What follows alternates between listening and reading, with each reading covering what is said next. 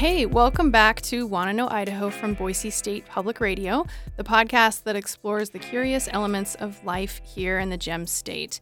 I'm Frankie Barnhill. I know it's been a minute, but we're going to bring you along on another reporting story. This one is from a listener named Morgan Keating. Um, I'm going to let podcast producer Molly Wampler take it from here. Yeah, so a little while back, Morgan Keating sat wondering about something that most of us in the Treasure Valley have thought about at least once, and probably more recently birds. Are there more than there used to be? I see dozens of geese every day along the Greenbelt. I end up having to dodge them on my bike. Actually, the wording of her question was so good, I'm just going to read it how she wrote it. Here it is. Crows in Nampa, so many geese in Boise, and a flock of seagulls every night in Meridian at dusk. Has the Treasure Valley gone to the birds? So I asked Morgan if she wanted to come along with me to get to the bottom of this bird takeover. We met at the Intermountain Bird Observatory at Boise State to talk to Heidi Ware Carlisle. She knows a ton about this. Hi, I'm Molly. Hey Molly, so nice to meet nice you. Nice to meet you. Yeah. I'm Heidi. Hi Heidi, how are you? Good. How are you? Good. So my name is Morgan Keating, and I'm from Boise slash Meridian. Um, I live in Meridian, work in downtown Boise. And my main question is just observing some of these like giant bird populations that are really kind of like in our face. Geese, especially in and around downtown Boise. Um, and then I remember hearing reporting about crows in Nampa and have observed on my own a lot of seagulls in Meridian.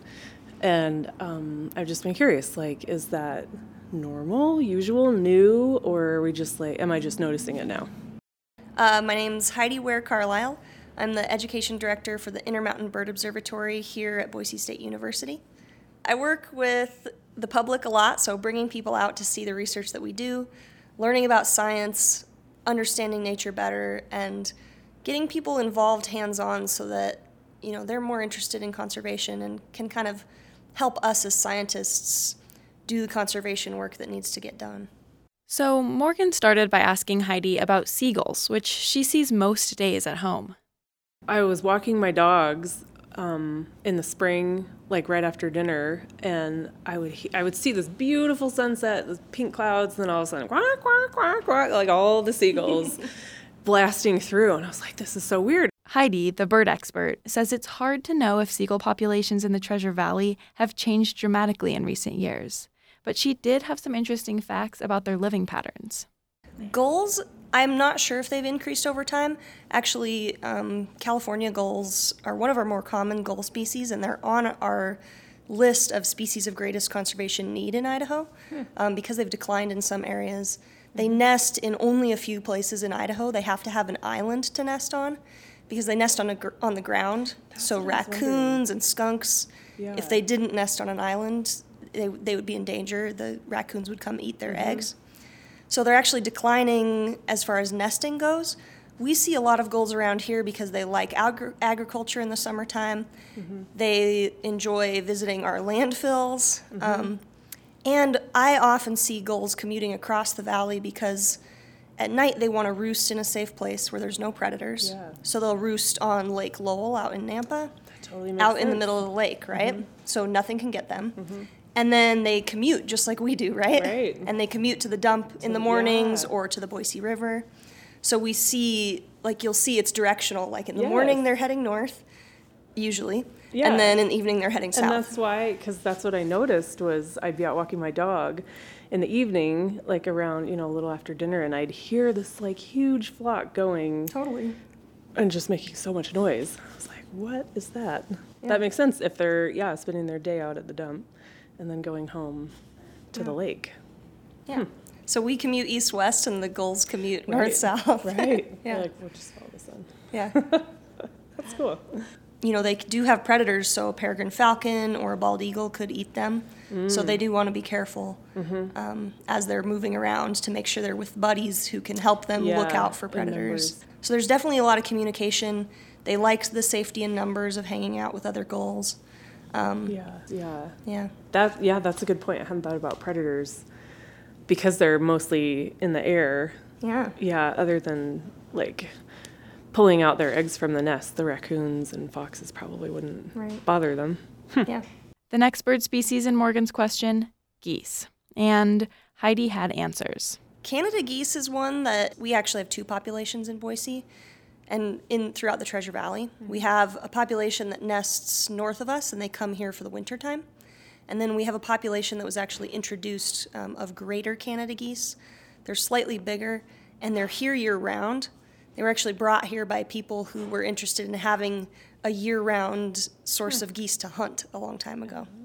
So they don't migrate and they also one of their favorite foods is grass. So as the valley has grown, as we really like our nice green soccer fields and parks, mm-hmm. we're definitely providing, you know, the exact habitat they need mm-hmm. to survive, overwinter here, reproduce really well. So we're definitely helping geese out a lot as much as everybody says they don't like them.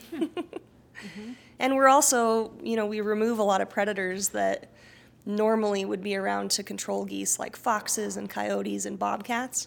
So geese are able to hang out on campus at Boise State because they don't have as many predators around. We always complain about them, and the geese are probably like, "Well, you guys are putting out a buffet for us, so what are we supposed leave? to do?" I always talk about city parks like we don't like geese, but we plant all this grass. Yes, it's inviting them. Yeah, Yeah. it's like welcome. right. Uh, but one thing geese hate is they hate places where a predator could hide. Mm. And so if you have a big open grassy field, the geese can see a mile away, oh, there's not a coyote sneaking up on me. Mm-hmm. But if you have a few natural places where there's some rocks, you know, tall decorative grass, some shrubs, that a goose might think, hmm, like I don't want to be near there because I don't know what's in that area, then you can kind of break up that uh, Oh, habitat so geese don't like it. Yes, that's genius. Because I was like, well, we're gonna have to make noise, which I think is what um, I had heard about happening in Nampa with crows, right? Like they were using audio distractions. They're all doing a ton of hazing techniques for the yeah, crows. amazing, right? It's crazy. Is Um, it working or what's kind of? I wonder what's happening over there. So there's a big group that's actually working on this project. Mm-hmm. Crows are really, really smart mm-hmm. and they're very social.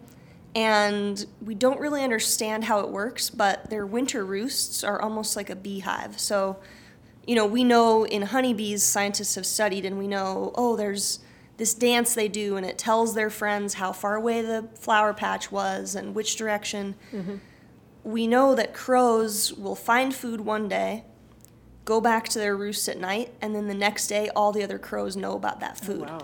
Yeah. but we have no idea how they're communicating that information. So mm-hmm. the issue is once a crow roost gets established, you know, just like humans, we have habits and a culture that develops around a place.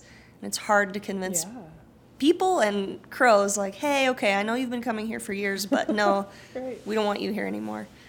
So it's a tough balance. I definitely mm. understand that in a city you don't necessarily want hundreds and hundreds of crows. And one of the things they're trying to do is find new roosts as they're establishing. So when there's maybe only 10, 20, 50 crows, that might be when you can convince them, hey, you know, last night you thought this place was safe, but it's actually not, um, and convince them to leave. Or if you find a place where they're making a roost in a good area, Yeah. Support that. let them and be like, okay, we'll make sure you're safe and we'll leave you alone, and this is a place you can be without, you know, interfering. So it's a balance, and they're doing a lot of hazing. They're using, trying to use laser pointers. They have tried drones in the past, noises. So they're trying a lot. Uh, they're actually looking for volunteers because one thing that the crows need to really convince them is consistency, so that they learn Yeah. Oh, a it's not threat. exactly. It's not just once a month and ah, we can deal with it. Like it is every night, and we can't deal with this. Oh man. So I think the way they're doing it is the right way, testing out different techniques and figuring out a method that, in the long term, is going to be useful for everybody. Mm-hmm. They used to all roost in Caldwell, and then they hazed them out of Caldwell, and they moved to Nampa. So they're going to move somewhere. Mm. Yeah. Totally. They're not just gonna vanish. Yeah. Yeah. So, back to Morgan's original question What are the bird populations looking like here? Have they increased? Is there a short answer? you know, gulls we know are declining in some places. Geese are either increasing or doing pretty darn well for themselves. Um, and we haven't stopped planting grass, so I would guess they're going to continue to increase. Um, and the crows have not increased, they've just moved, and we continue, every time they move, we don't like where they pick, and so we continue to have problems with the crows. Mm-hmm. But you know, there's cities where if people see a squirrel, they're amazed. Yeah. So I think we're lucky in Boise as much as we complain that we do still have that wildlife.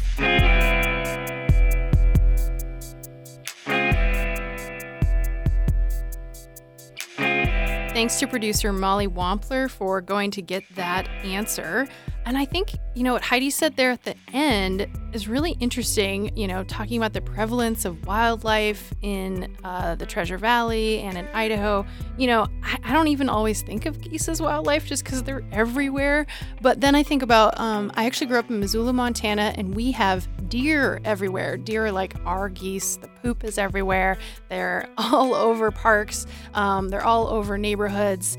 Um, and you know, when I see a deer when I'm home, I don't even think about it, but anyone else who might see one would actually be kind of excited about it or stoked. So I guess I guess really what it comes down to is, you know, it's all how you look at it, or should I say, your bird's eye view on the issue. Want to Know Idaho is a production of Boise State Public Radio. Our theme music is by Boise Music Project, Up is the Down is the. This episode was produced by Molly Wampler. You can listen to what she's working on for Idaho Matters by going to boisestatepublicradio.org. While you're there, submit a question to Want to Know Idaho by clicking the podcast tab. We're always hunting for the next story to tell.